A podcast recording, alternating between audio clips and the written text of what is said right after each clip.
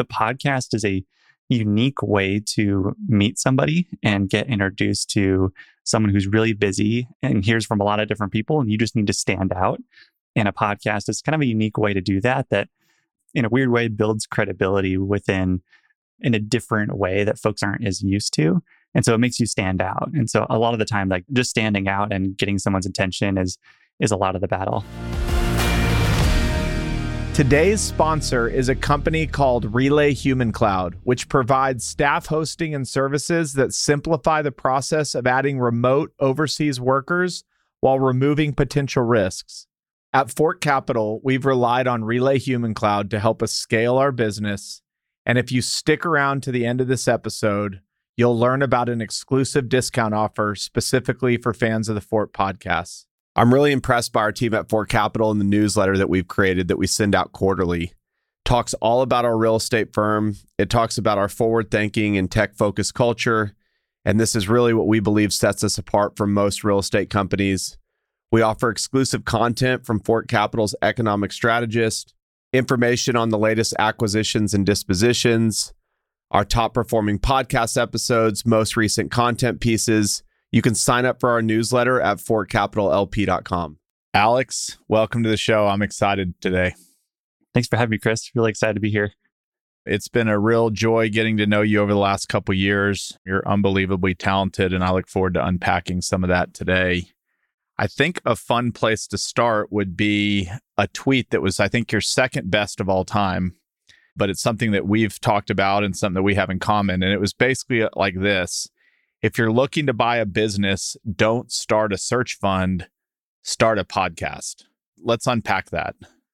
It's this ongoing idea or thesis that I want someone to do, which is use content as a way to gain credibility in an industry and acquire a business in that industry. So the podcast for me has been helpful to meet business owners, but think like an owner isn't industry specific. I'm not just talking to software or data or whoever. It's a wider range. However, if you were someone who wanted to go buy a company and you knew kind of the rough target industry or maybe region, then you can create content for that region, build credibility of that industry, start interviewing some of the experts there, get some CEOs on. And over time, if your show is big enough or influential enough in that industry, you might be able to get sponsors from that industry who want to reach those people who you're interviewing and who are listening. And then if that works, then you might be able to get potentially just a couple thousand bucks to at least pay for the podcast or help subsidize your search and living expenses while you go look for a business. And I think the core idea is just that the podcast is a unique way to meet somebody and get introduced to someone who's really busy and doesn't and hears from a lot of different people and you just need to stand out and a podcast. Is kind of a unique way to do that that in a weird way builds credibility within in a different way that folks aren't as used to. And so it makes you stand out. And so a lot of the time like just getting just standing out and getting someone's attention is is a lot of the battle. That makes a lot of sense. This is an entrepreneurship podcast, but a lot of people think of it as a real estate podcast. And I can say for certain, having this podcast has helped our real estate efforts, whether it's deal flow, meeting people in the industry, raising money, hiring people. It's been huge. Are there any other examples that you've come across of folks that have used content, whether it be podcast or something similar, kind of to do this? I think of like Brent Beshore. He's maybe one of the godfathers of using content as a way to buy businesses. But anybody else you comes to mind? Yeah, I mean Brent Beshore is probably the best example. First off, because he believes in it so strongly. Like his market, his his background is marketing, so he knows content really well, and he's put on a really good conference for a while. But he's also just been doing it for a long time, so we can see down the road. Okay, Brent's doing this for what seven, eight, nine years to this point so, and he's been doing content the whole time. So we can see what does this look like if I just keep doing it and it continues to compound? What does that eventually turn into? Brent is the best case study for that. There's smaller examples. Chenmark has a weekly newsletter that they put out that's pretty popular. They also go on a lot, a lot of other podcasts, including my own, and talk about Chenmark and the businesses that they run. and the GVP CEO program that they run. So there's examples like that, but I, I, there's not a ton of examples I can think of about on folks who are using content to acquire companies. Some folks will use you know larger Twitter accounts. Alex Hormozi, I can think of as, as someone like that.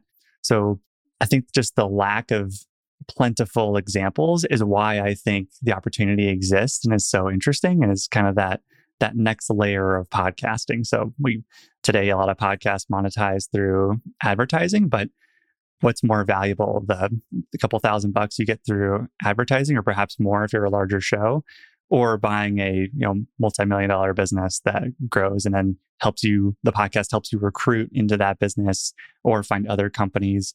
That just seems like the obvious monetization down the line and i just don't see as many people doing that and i want someone to go out and do it and so i'm just thinking oh maybe i should just do it myself here i love it well maybe we can unpack that on that notion of content a, a little bit of angle to this last week i was asked to basically ho- moderate a fireside chat for the founders of hotels.com, which for anybody listening was maybe the most successful tech IPO of all time. And one of the things I asked him was around just kind of how they grew the business. And like, without question, he said it was all PR. Like back then in the early 2000s, he would get on this weekly, I guess it was a podcast then, and he would talk about the business and as soon as he started taking the PR angle rather than the advertising angle, he's like, we could not, the phones were ringing nonstop. And so his whole message in that little segment of the conversation was if you really want to attract loyal followers and customers, do more great PR, not great advertising. He just thought it was infinitely better. And the podcast, I'm sure you know this, has proven true, whether it be guests that have been on here that have had remarkable stories from people that they've met from being on here or vice versa for me like the the doors that continue to open because one podcasts are authentic two you're not really selling you're just having a conversation and then people are listening in and it just creates a lot of warm introductions that nobody feels kind of threatened by. So it's been a, a really cool experience and i totally agree with your thesis on that it's very conversational and it doesn't you're right. There's no clear and obvious sales angle. And to your point around the story around the hotels.com and, and PR makes me think that content is more about letting folks know what you're doing and just marketing your mission. And the more people that know about what you want, what you're seeking, and what you care about, the more folks can help you in various ways that you can't really predict. I think the like podcasting and content and putting yourself out there, putting your your mission out there and sharing it it just gives you this kind of call option on serendipitous opportunities that can happen to you and folks that you'll come, cross paths with you or hear about your show in some various way or was forwarded from a friend. And so you now get to talk to this person that otherwise you never really would have been able to talk with. Yep. It's, it's pretty amazing. It's awesome. Okay, let's talk a little bit more about just how the podcast has impacted you. So you've had yours now for what, four years or three years? We're almost at five years at the start of December. So December 1st, 2018 was my first podcast with uh, Trish Higgins. And so what comes to mind? We can talk about your chief of staff role, or if you want to dabble in some other things of like, what are some highlights that have come from you running this podcast that maybe you expected or didn't expect?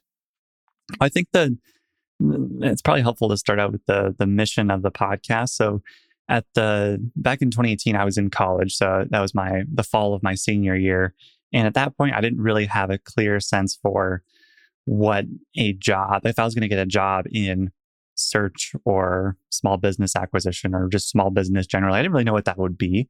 So i thought okay this podcast will help me meet interesting people and this will be just if i just keep doing that if i you know so far if i've met interesting people good things happen.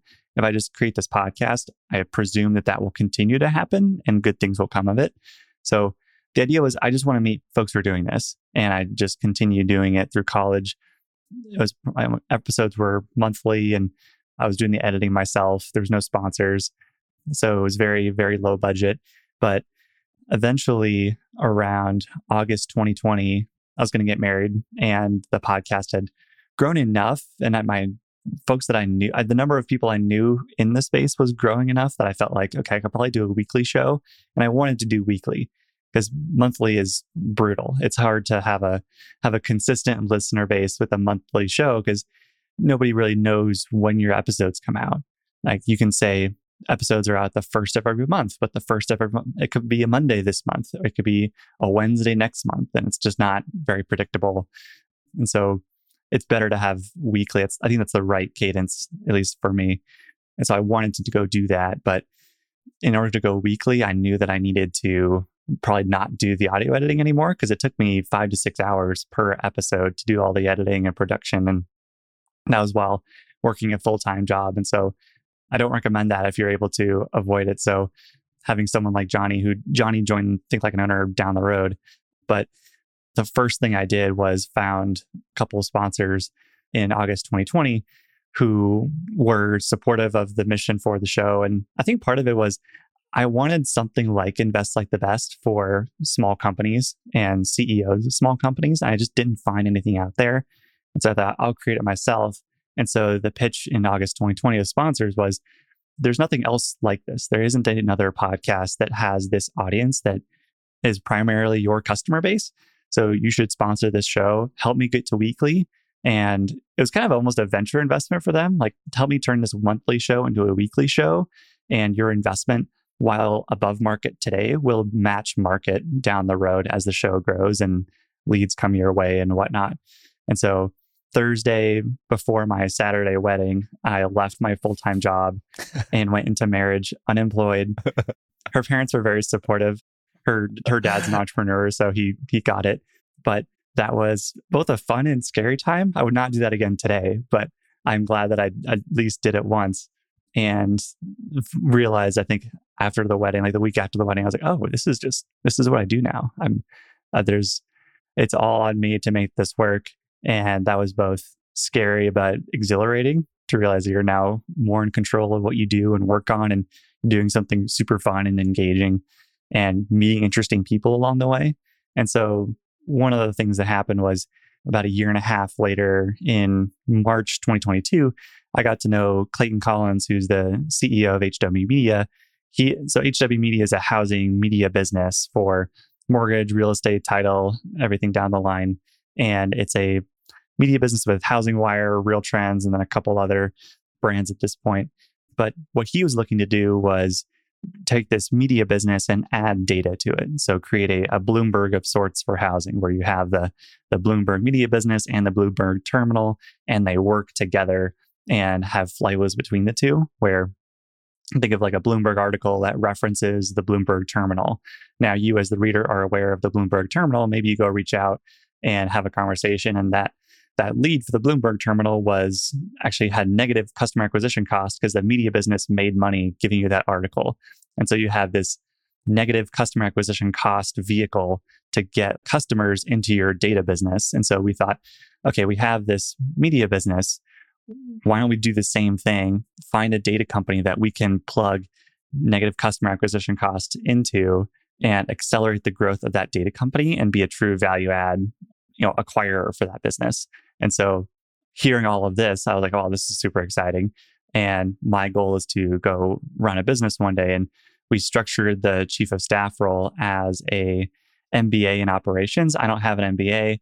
And so I wanted to have that experience within a small company on how they how they grow, what does a growing one look like? How does a CEO run a management team and learn all about you know corporate development and deal processes and what have you.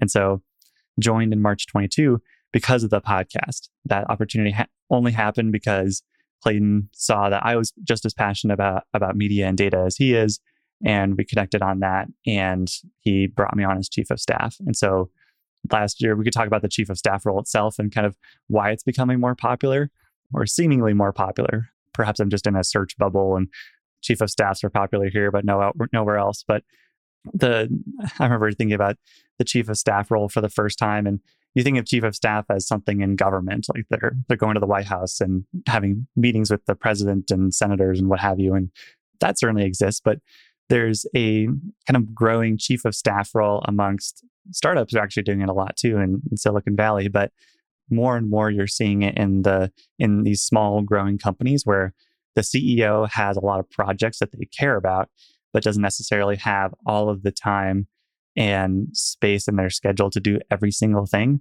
or they have something that they're really focusing hard on, but could use some extra support in.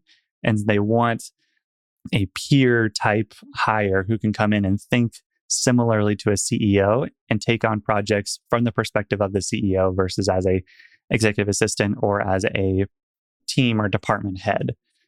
The other advantage to a chief of staff or other design of the role is any different department or individual contributor has a really strong perspective on what they do, but it's often they're often not sure exactly what's happening across the company and other teams.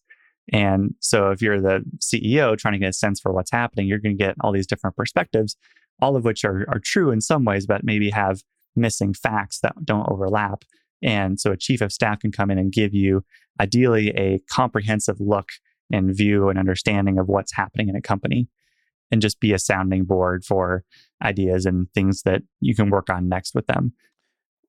What's your process for being in the know so that you can give that comprehensive look? Like how, how do you how do you go about your days, weeks, months to make sure that that you can fill that gap? So last year that was a closer description of my role. Last December we bought a housing market data business and I stepped into that business and took over the sales function for the licensing business there. So my role has become much closer to an individual contributor versus a chief of staff. However, last year during that time where it was much more of a traditional chief of staff role, I think the key part was having one on ones with department or team leaders across the company, but also finding ways and excuses to work together on something and hear how they think through problems or what challenges they're facing and how I can be helpful there. And I think coming from the perspective of let me help you with things because I have this ability to jump around and be a, a free agent of sorts within the company. It gives people permission to let you help them with certain projects. And that helps you understand how different teams work, what they're working on, what they're focusing on. And I think that gives you a, a wider perspective within the company and is it's meant to be additive to the CEO. So the CEO will have their own means of communication and understanding of how the company works, you're meant to add an additional perspective. You're not meant to replace the CEO's communication, of course. Were you the first chief of staff that, that they had ever hired, or were you okay? So maybe question was, how was it received amongst the team, given that you were the first? And like, was everybody all these one on ones that you started sitting in on?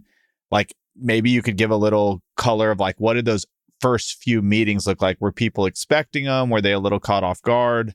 Because I think where I'm getting at is I think this chief of staff role is becoming more popular. I think a lot of folks you'll see over the next decade will continue to add this role into their company. And so maybe we could just use this as like some lessons learned.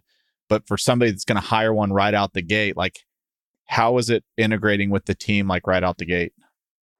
I think most folks weren't expecting me because there wasn't a there wasn't a formal process for there wasn't a long recruiting process to whittle down the candidates for chief of staff and then pick one. It was more serendipitous that Clayton and I connected and decided this would be a good fit for the role. So with the normal hiring process, a lot of folks are kind of aware that you're looking for this role, you're going to fill it. Here's a couple candidates. Lots of folks get to talk with them, and then there's a hire. And so there's lots of time for everyone to prepare for that new role coming in.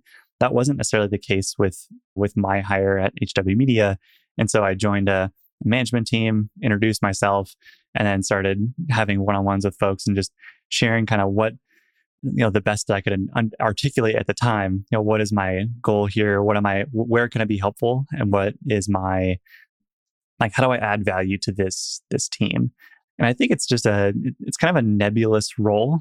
There's not a clear job description or set of day to day duties. I didn't have any direct reports.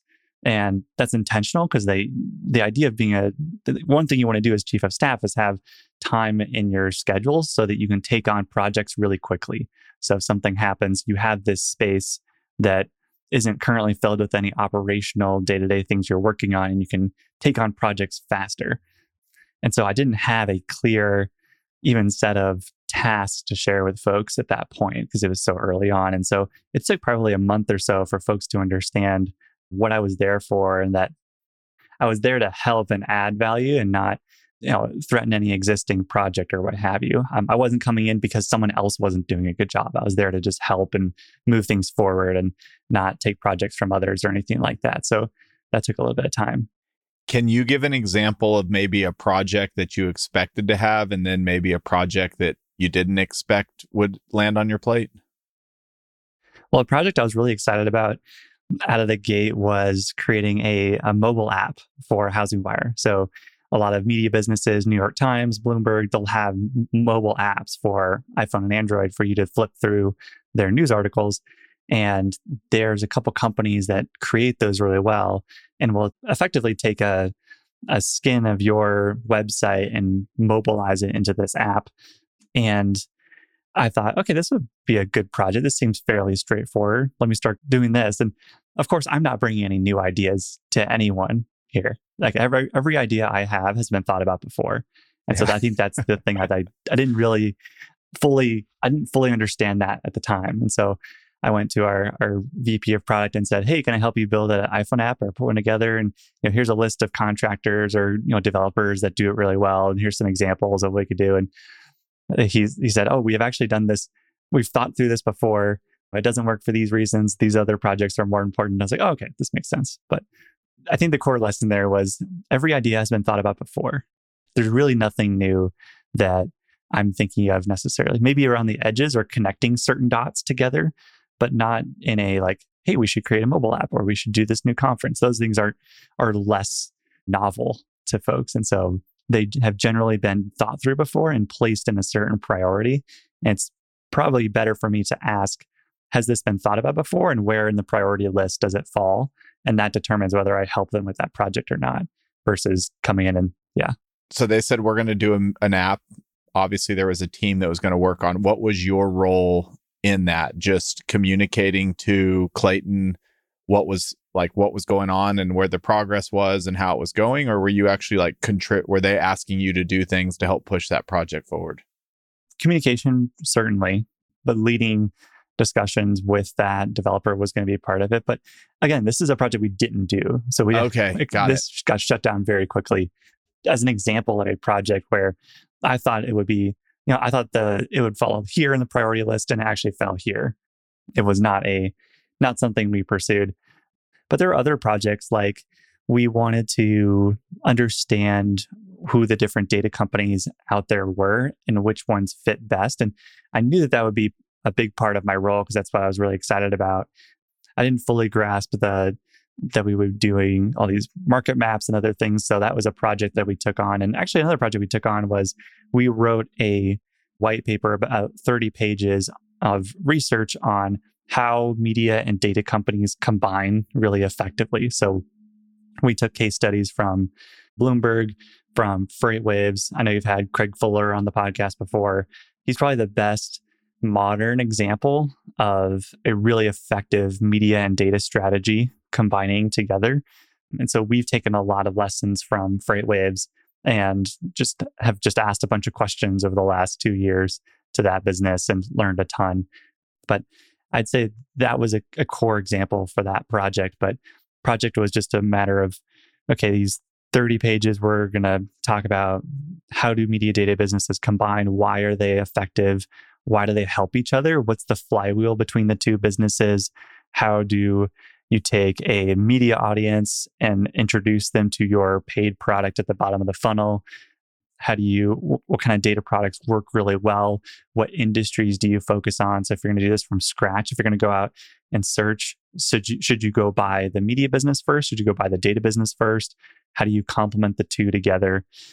That was a big project that i had a lot of fun with but didn't really see coming but quickly became a good project for an asset for us to use while thinking through our own strategy and then through the acquisition of altos research you said you love data companies. You've kind of started hitting on why.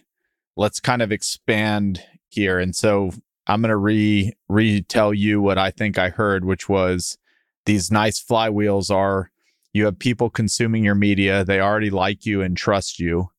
And through that, you're able to weave in your data products that are for sale.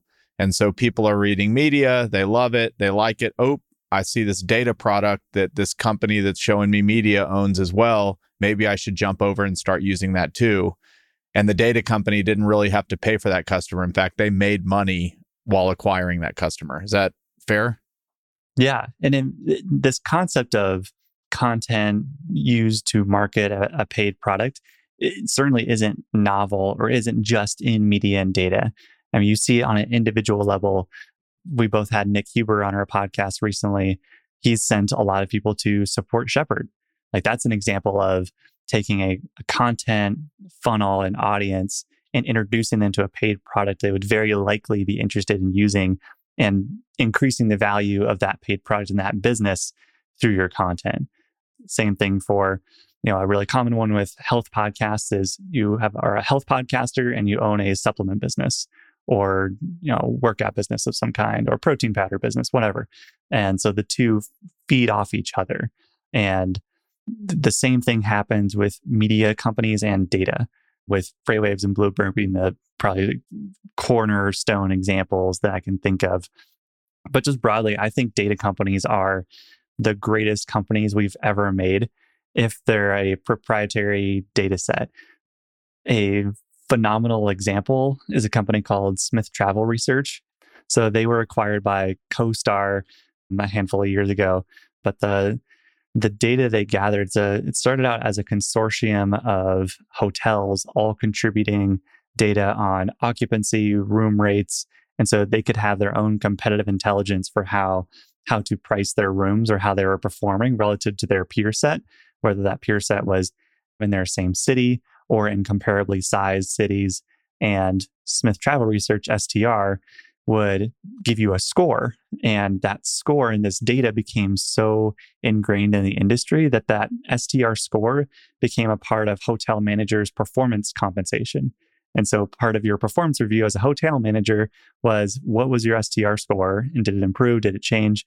And it became so embedded that you you cannot operate a hotel without str data and it's just a, a phenomenal example of one a data set that is proprietary. STR has access to that data. It's not public. It's not being taken off the web like stock market data and organized in a clean way like SEC filings.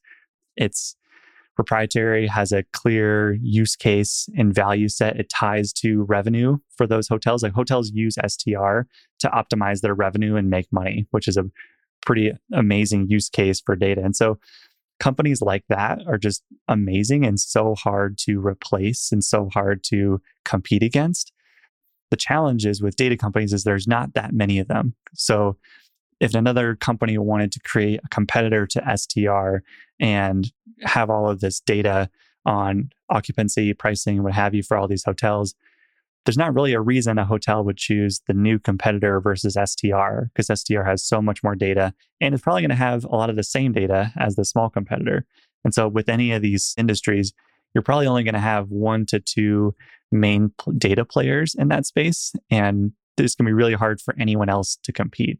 Think about credit card data being sold to hedge funds. There's probably only a handful of people who need to be selling credit card data because ultimately you're just selling facts. You're selling the same facts as the person next door we don't need a ton of, you know, as opposed to software where you can have hundreds of different ERP software businesses, but data only has generally only a couple in each given space. And so it makes them harder to find and harder to start.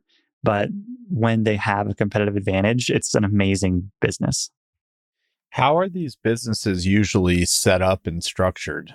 and do they do they have licenses with certain folks to get that proprietary data that they need kind of regularly? Like what is how does it what makes up a data company? What are the different functions and how are they usually set up? So in in gathering the data there's a, a handful of ways and the the paper i reference most is this paper that abraham thomas wrote. He's the founder of quandl. He wrote a paper called the economics of data businesses which is the best explanation for how a data company works, why it creates value. And there's a bunch of reasons. Like you mentioned, not you mentioned a couple for how these companies gather data. They can license it from others. So certain data vendors have data sets, they'll license that from those folks. You don't own and control the data, but you can get access to the data. There's public records data, think property level data, or public filings like financial filings, SEC filings. So you gather it publicly. There's proprietary. So you have access to a, a bunch of different proprietary data sets, either from you know uh, this group of customers, perhaps. So one example is FreightWaves gathers data on from software platforms that trucking companies use to price their loads. And so they can get this pricing data directly from the software business and they can anonymize it and clean it up a little bit. But that's an example of something that's a little bit more proprietary and less public. It's not public out there that you could go grab it. There's pay to play. So you could just pay for data, pay to complete surveys, for example, or pay to pull in certain data from companies. You'd have to go individually one by one. So it would take some time. But there's lots of ways. There's there's a whole bunch of others too. But at its core, a data company creates value when it has a data set that generally helps make a company more money or save on costs and has some proprietary edge that will keep that data company around and valuable for a long period of time. It's harder to create a lasting data company just relying on public data unless you're taking some unique angle or mixing that public data with some other proprietary data set and the two together become more valuable. One example of this is a company called uh, SafeGraph. One thing that they do, this is uh, Auren Hoffman's company. He has a podcast called The World of DaaS that is a really amazing data podcast. Also talks about the business of data, which is why I think it's so interesting. But what they do is they tell you it's point of interest data. So if you're a retail location in a shopping mall, you can buy data from SafeGraph that will tell you how many people walked by your store, how many people went into your store, and then how many of those people purchased from you. So they are taking a couple different data sets. So they take credit card data, which has been around for a really long time and isn't that novel. Hedge funds have been using it for decades to estimate things, but they took the credit card data and they added data from cell phones and cell phone location. So the two combined created this whole new business use case for traffic and then conversion rate within a store. And so that's an example of something that's not proprietary. Like this credit card data isn't necessarily proprietary, and cell phone data probably isn't either, even though it's relative, it's newer than credit card data. But the two combined created something really interesting that is helpful and valuable. And they now have this huge data team that's become really good at analyzing it and creating value from it. So you'll generally have a team that helps ingest the data. And oftentimes this data isn't clean. It needs to be organized and there's duplicates or there's messy data. And so you might have, you know, potentially dozens of people whose whole job is just to clean the data as it comes in. I know FreightWaves has a couple dozen people and Altos Research has about half a dozen folks who focus on the data and making it clean and organized. And so that's a that's a huge piece. And then of course, you have sales teams and marketing teams and all the typical functions you'll see in a business, but the data side is is really fascinating to me. You're getting me fascinated in it. I'm going to go run through a wall and buy a data company. so, I got a few questions. Are we basically everything we do now in society like we are creating data for others almost every movement we make? I mean, I, I know my iPhone right here is giving data by the day somebody asked me the other day, like, do you like privacy? And I was like, of course I do. And they're like, no, you hate it. And I was like, no, I don't. I love it. They're like, why do you carry an iPhone with you everywhere you go? And then they kind I can't remember the number, but they were like, there are like a thousand points of data being tracked on you almost at every point in time. So, like you said, that I guess it was whatever safety page or uh, what'd you call it? Mm. Safe graph. Safe yeah. graph. But is it, is it fair to say we're like moving into a world where just about every single thing we're doing is creating data for somebody to do something with? I think so. That doesn't mean that every data point has value. It just means that there's more to measure. There's more that could be measured. And it's up to us to decide which data sets combined have value. One that I had, uh, Brian Yormack, who's a venture capitalist who invests in data companies. And there's a business that he's invested in that it's an API between cars with GPS trackers and the manufacturers or the rental car owners or whoever, and they can track the location and mileage of their cars and see are they driving well? Is there maintenance going to be required here pretty soon? What's happening with the bit with the vehicle? And so that's an example of you know tracking data being used and now coming online and being available. But I think one of the things that's exciting about this time is that, as you said, more and more things are being tracked, and it's giving us data sets that we just didn't have before that weren't available, even if you wanted them. So, satellite imagery that's daily is its own whole use case of data that's now coming online that we didn't have before. So, you can look at all the fields in Nebraska. My wife and I, we just moved from Omaha, Nebraska to Boise. But if you wanted to estimate corn crop yields, you could use satellite data to help you estimate how crop yields are going to be in Nebraska this year. And that's data that is coming online really for the first time in the last decade or so.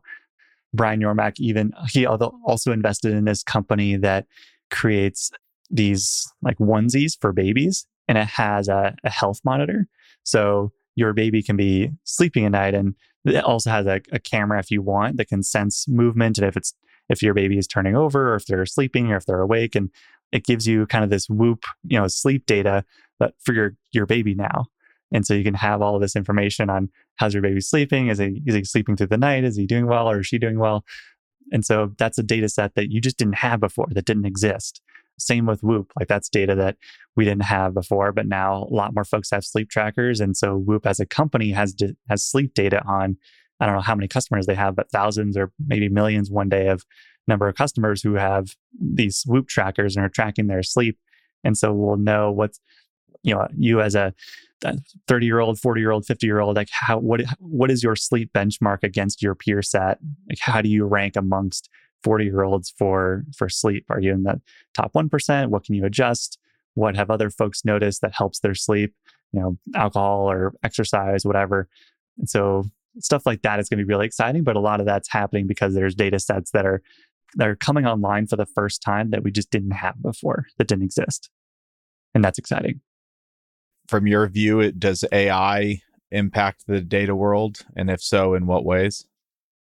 I think at the very least, AI is helping to clean up data and can be can be real helpful in some of the. There's a huge workload once you have data in cleaning it up and making sure it's not messy or disorganized, formatted properly. And I think a lot of AI tools could be helpful in that process because that's typically a very tedious and menial process that has a lot of parts that could be automated or at least have a AI tool come in and help you do things faster. So looking to check to make sure that these, you know, certain properties have the right address or the bed bath, you know, makes sense. You know, it doesn't make sense that there be a four bedroom house with only a half bath. Like that seems like an error of some kind. AI might be able to help you find that error faster so that you don't have to spend all your time scrolling through or looking around and doing all these different, you know, VLOOKUPs and whatever. You could have an AI function help you identify those faster and you could go and start solving them faster. So I think there's ways, there's things like that that could be helpful. I've not studied AI in data beyond that, though. There's probably ways that AI could be helpful in gathering data. I haven't seen any examples quite yet, though. Okay. You've said you want to buy a business and run a business, and you've always said that that data is what fascinates you. So maybe let's just like talk about what it might look like to buy a data business, what you're looking for. So what would be the criteria if you saw it come through that you would say, boom, that's a data business I want to buy? I think it has to be a certain size. Data companies that are too small, companies that are small often stay small or are small for a reason. If you can find data business that has reached a certain amount of scale, it could indicate that you're finding a larger product market fit. But can I think, you, real quick, I don't mean to interrupt. Can you describe what scale might look like in data?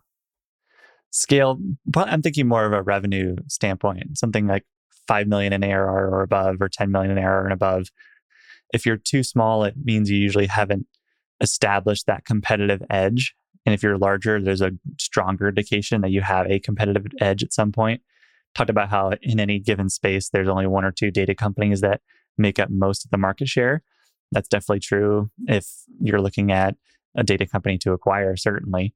But I think the other part, the maybe the more important part is just that it's a proprietary data set. It's not organizing public data or something that's easily scraped or pulled from various sources that another competitor could replicate for cheaper. Ideally, you're looking at a data business that has access to a, database that is that they own or own access to and because that's going to be your competitive edge over time. Otherwise you're you're going to be fighting uphill versus com- versus competitors who are able to do it cheaper faster what have you. That's going to be a hard uphill battle and it's much easier to build a business around a data set you own and operate. How do you value them they're valued similar to SaaS companies. They have a lot of similar characteristics as SaaS. There's recurring revenue. They're often subscription based. A lot of them have multi year contracts. You're giving an ongoing data set. So there's a product that is ongoing, similar to SaaS, and you're always making improvements. So most of the time, they're a subscription business. And so they're going to be valued like SaaS businesses. And that's going to be a factor of how large they are, how fast they're growing, whether it's a most of the time, it'll be some ARR multiple of some kind, potentially EBITDA if it's cash flowing or what have you. But most of the time, we've seen them be ARR based, similar to SaaS companies. So a lot of the research around SaaS is, is pretty applicable to data companies. And I'm assuming they're just really sticky because once a company, like a customer, starts building their business using the data coming from this data company, and you said there's usually one to two players, it's pretty sticky if if the business keeps getting built around that data that they're buying from call it your company or whatever company it's it gets stickier and stickier with time. Yeah. I mean take Altos research for example. Their housing market data is the most comprehensive on the market. It's not affiliated with any mls mls has most of the housing data because that's just where realtors will post or list homes for sale. But there's of course other places that folks will list home. If you're a you're if it's for sale by owner, you might not list on the MLS, but you'll still have a house for sale. And so Altos has a much more comprehensive data set, and that allows you to have this competitive edge where you are the only vendor who has that kind of comprehensive look. And once a company has taken your data and has integrated it into a product, whether it's an AVM automated valuation model or rental valuation model, it's not something you can take out. It's become an ingredient in that product. You still have to, of course, find the right customers who are able to use that data effectively. But once it's in that product or in that company, it is it is really hard and really sticky to take out. Auren Hoffman has this awesome phrase that I love. He says, as a data company, you're selling butter to pastry chefs. And you can talk about how high quality our butter is and how amazing it is, organic. You know, the cows roamed free over this hillside their whole lives. We gave them delicious grass and whatever. But and so the butter is amazing. But unless the chef knows how to work with high quality butter, it's not going to be very valuable. If the chef is not very good, your butter is going to go into this kind of mediocre croissant or something. So you have to match the high quality butter with a chef who understands how to use it and has the skills to use that butter effectively in the end product that they sell. I love it. If you bought one, would your goal be to create that flywheel where you have a content business alongside of it or would you would you mind just owning a data company just as a data company? I think to go with the the flywheel approach with having a media and data company, I think it's most important to buy the media business first. I think the buying the media business first means you are getting the audience and you can work with that audience and understand what they eventually want. Otherwise, you're buying a data business and you don't have a clear direction on which audience is going to fit well with them. Whereas with once you buy the media business first, and ideally you're buying a top, you know, one to three media brand within a given space. It's hard to go buy the number five media player in a space and have a sustainable business. Because when the tide washes out in the next economic cycle, all of the advertisers are going to cut budgets wherever they can, but they might hold on to their budgets at the top player because they know that that's going to be where all their their return and spend is going to be primarily coming from. And so if you can buy that top one or two media brand in a space, then you understand you have a, a wide audience that you can work with to understand what products they would be most interested in using, whether that's a data product or something else. And then from there, you go either buy or build a data company out of that audience or from that audience. So is that the route you would prefer to go, or do you would you just buy a data business and just own a data business? Uh, to this point, I think I would buy a data business and run a data business, but I'm very open to, to the other way and going the media and data route too. There's value in both. So if you did that though, just bought a data business to own a data business, uh, probably asking dumb questions, but I think they're they're valid to some degree. Is like, are you buying that and then you're just trying to find more customers? Like that's the way that you grow it, or are you buying it and trying to create new sets of data and sell into the existing customers, or is it both?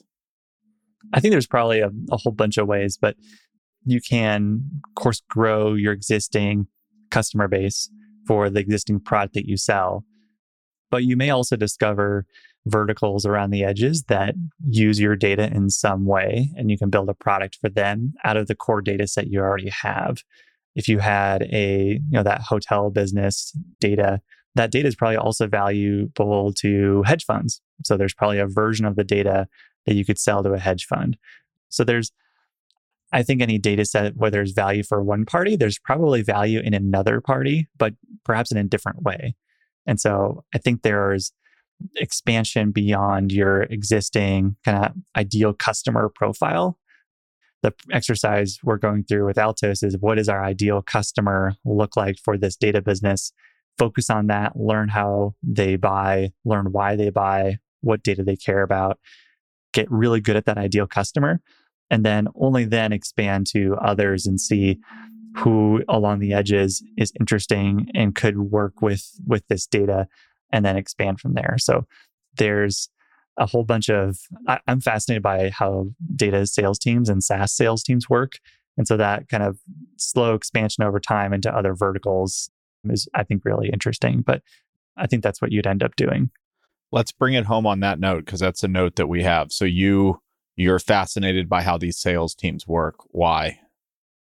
I I thought I, I didn't think sales would be very interesting, but I've been proven very wrong. So what did bought, you what did you think it was and how have you been proven wrong? I thought it would be monotonous, not very interesting, boring, kind of grindy and without much payoff and not sleazy, but just not a very comfortable thing to be doing when we bought Altos, we saw that this licensing business selling the raw data was a was a pretty new business and didn't have a lot of structure and certainly didn't have many many dedicated sales resources. And so we quickly saw that this was an opportunity for me to come in and help lead a lot of those sales efforts. And so coming in, I realized, oh, wow, actually, sales is super interesting because it activates every part of your brain. It's the creative how do I reach this person? Who's the right person to talk to at this company? It's the like the conversational piece, like podcasting, the interviewing and talking to someone new. How do I learn about this person? Who I'm this prospect? How do I learn what they care about, what problem they're trying to solve, and how do I like in the back of my head try to match them with a product that we have that fits their use case best? if you like the the contracting and like the fine tuning of you know any doc, legal documents you have a contract you're working with and then it's the the joy of closing a deal except you're you're not just closing one deal on you know buying a business. You're closing a deal on you know hopefully a couple times a month on different data deals that you're you're selling. So and it's just the fun like similar to podcasting where you just develop a this network of friends and peers you admire. It's the same thing with sales. Like these all the folks you're talking to often know each other. And so there's you know interest being made or like hey this person like knows this other person at a prospect or, or client of ours they would probably be interested in talking to each other. I even started a podcast for altos called house of data that is about how housing companies use data and that itself has led to helpful discussions and new sales opportunities for altos research. And so the sales function has been a really fun thing. I have a very storied seven month career selling data, but so far it has been a lot more fun and engaging than I thought it would be. Were you given a blank canvas for how to set up kind of the sales funnel, or was there already some structure in place that you kind of could take with and run? There was loose structure. So we, we use HubSpot. And so we would see leads come in from time to time or folks selling the other half of the the other product that we sell they would be talking to somebody who is a better fit for data licensing and so they would send them over over to my side but there was no prospecting for for new licensing clients. There wasn't someone spending their their full-time effort just on working with licensing clients. It was either the founder and then the founder hired a technical salesperson who could come in and help support the founder in some of those conversations. But of course as a founder you're you're you're not just doing one thing. You're doing you know 10 things throughout the day to keep the business running. You can't focus much time on on sales and so coming in i could focus all of my time on sales and start developing more of a of a playbook on how we go about prospecting working with customers handling red lines for contracts pricing all these other pieces and put together a more comprehensive sales strategy and that has been a ton of fun and more fun than I expected it to be, but still a lot to learn. It's still a very new part of the business. And so sales is something that doesn't end. Like there's not a point where you're done. Like it's always an evolution, an evolving team and process. And hopefully your business is growing and needs a different structure to your sales team. You'll bring in a VP of sales eventually or a CRO as you become more successful. So there's always like the next step to take as a sales team.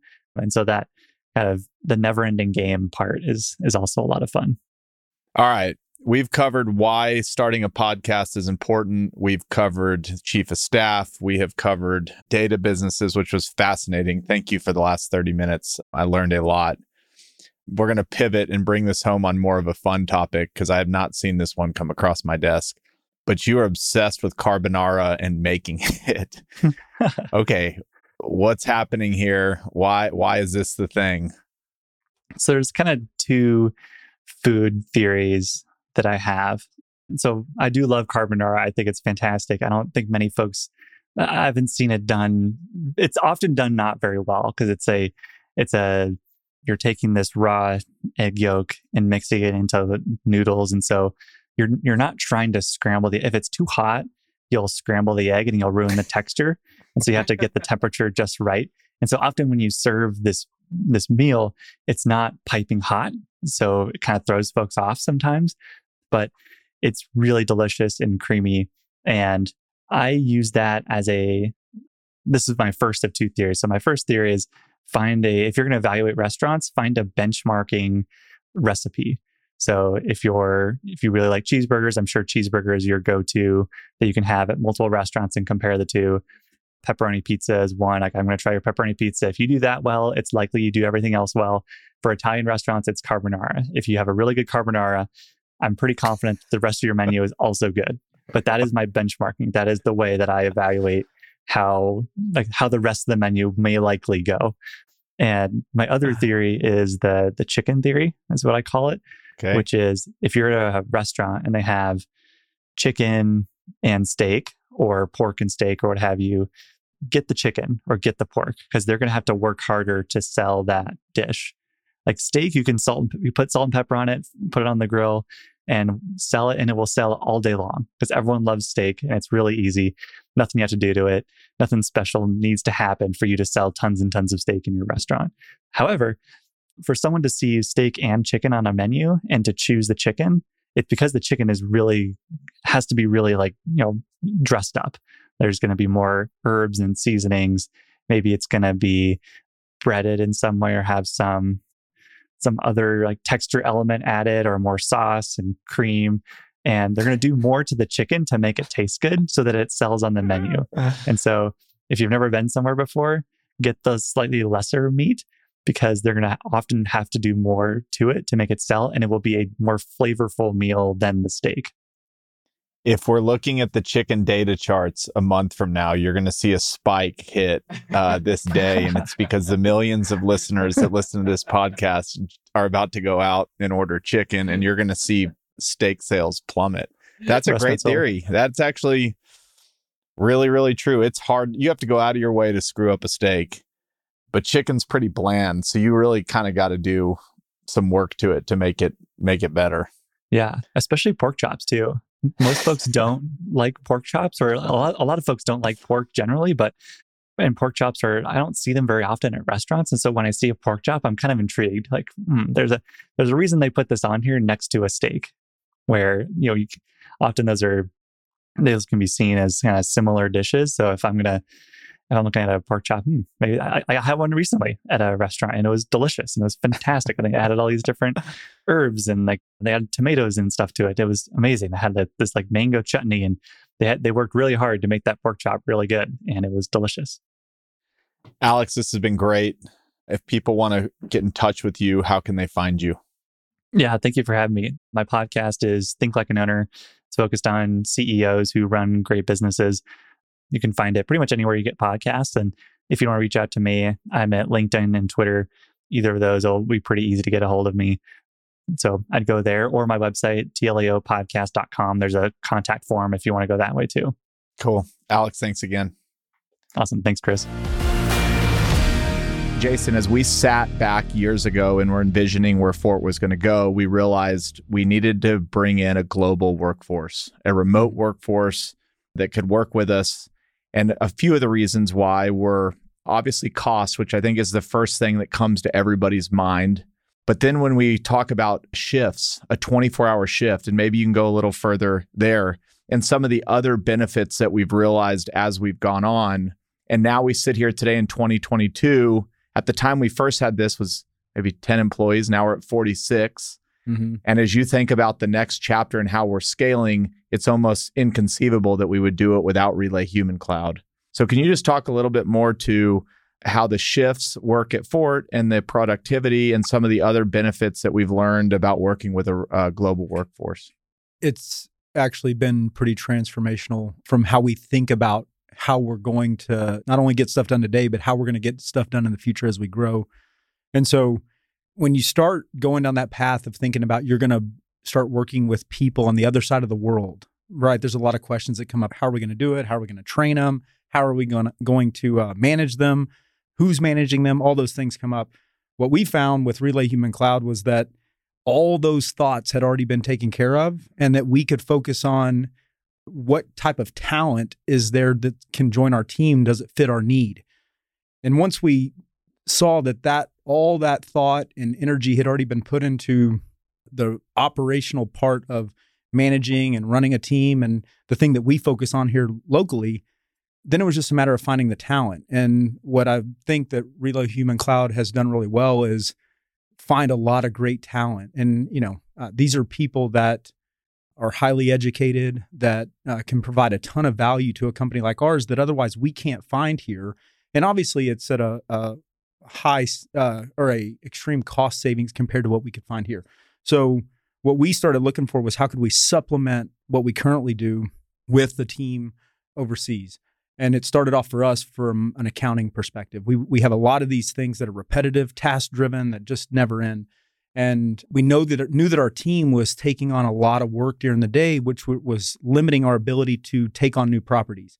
And so we could either we have a choice. We can hire another accountant or another staff accountant or promote somebody and bring that person on. But we're really just trying to solve at first a repetitive task. So when we reached out to Relay Human Cloud, we discovered that not only could we solve that problem, we could get a very qualified person that could not only do that, help support on a lot of other things. And so it, very quickly it turned into we're trying to solve some repetitive tasks to uh, bringing on more and more team members that were actually helping us grow our accounting department without having to bring on a lot of people here. And so that that just continued to grow. So since then we've brought on additional assistants, but it started with accounting. The benefit of having a team working globally is that you get the benefit of around the clock and it never ends. And so because we have a uh, team here working on things obviously the time runs out during the day but there's things that are gonna they're gonna come into work tomorrow and they're gonna have to start doing that again. One of those things is, and a good example is cash reconciliations of every bank account. At fort capital we have 50 bank accounts and there's cash reconciliations that have to happen every day. Well that was something that locally a team had to come into work and start working on every day. Well that just means there's other things they can't start working on what happened uh, immediately with our team at uh, Relay Human Cloud was that overnight they were processing all those. They were doing all that accounting work on the back end so that when our team showed up in the morning, they could start on more important tasks that were happening happening locally directly related to the property. Mm. And that that allowed us to uh, create efficiencies.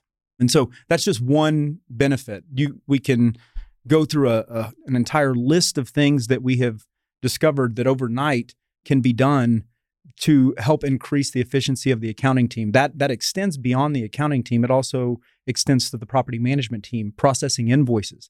So, uh, Fort Capital, we have millions of square feet of industrial space uh, across the country, and with that, you have a lot of invoicing that's happening at all times.